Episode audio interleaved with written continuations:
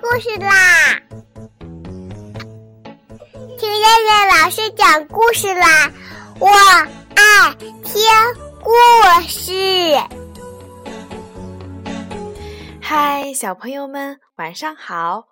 我是东方爱婴蓉城中心的燕燕老师，又到了听燕燕老师讲故事的时候啦。现在，请小朋友们自己在床上躺好。我们要来一起听故事。今天的故事名字叫做《我是熊爸爸》，大记者、小记者上集。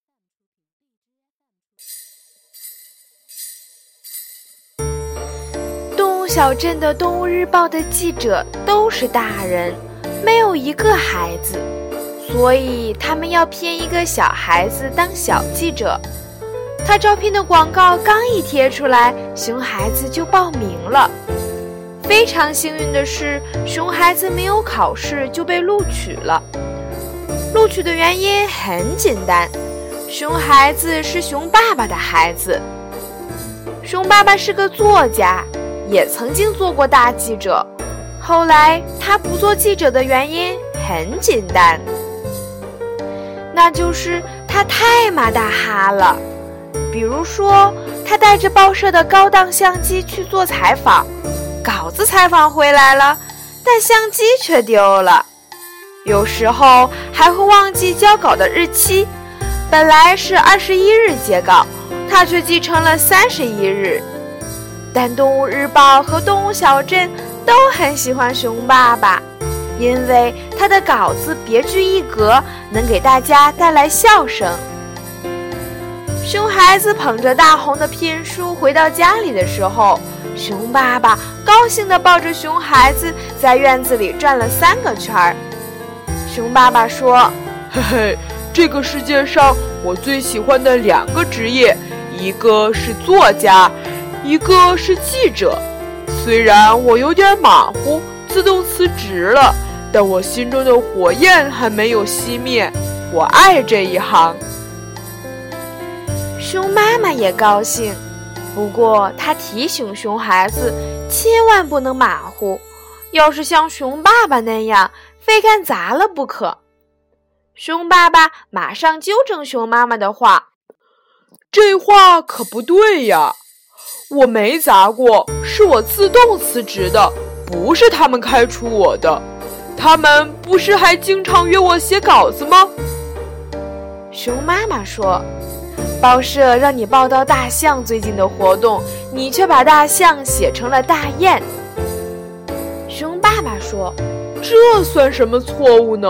谁都知道我写的是大象，长长的鼻子，碗口大的脚掌，怎么会是大雁呢？”熊妈妈被逗乐了，说道：“你呀，不以为耻，反以为荣。好了，我们的孩子肯定比你干得好。”熊孩子也朝着熊爸爸做了一个鬼脸。熊爸爸问：“你没有接受什么任务吗？记者可是需要写东西的呀。”熊孩子说：“还没有，听说明天要给我派任务。”第二天，《动物日报》果然给熊孩子分配任务了。不过，这个任务实在太出乎熊孩子的意料了。因为被采访的对象竟然是熊爸爸。熊爸爸有什么好采访的？为什么要采访熊爸爸？熊孩子问道。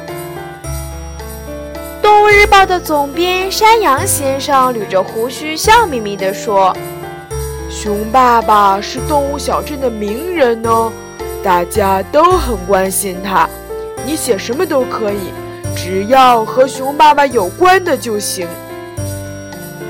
听山羊先生这么说，熊孩子太高兴了。好了，小朋友们，我们今天晚上的故事就先讲到这儿吧。我们明天再来一起听听熊孩子采访熊爸爸会发生什么有趣的事儿呢？好啦，小朋友们，晚安。起来泰迪熊泰迪熊 say goodbye 泰迪熊泰迪熊弯弯腰泰迪熊泰迪熊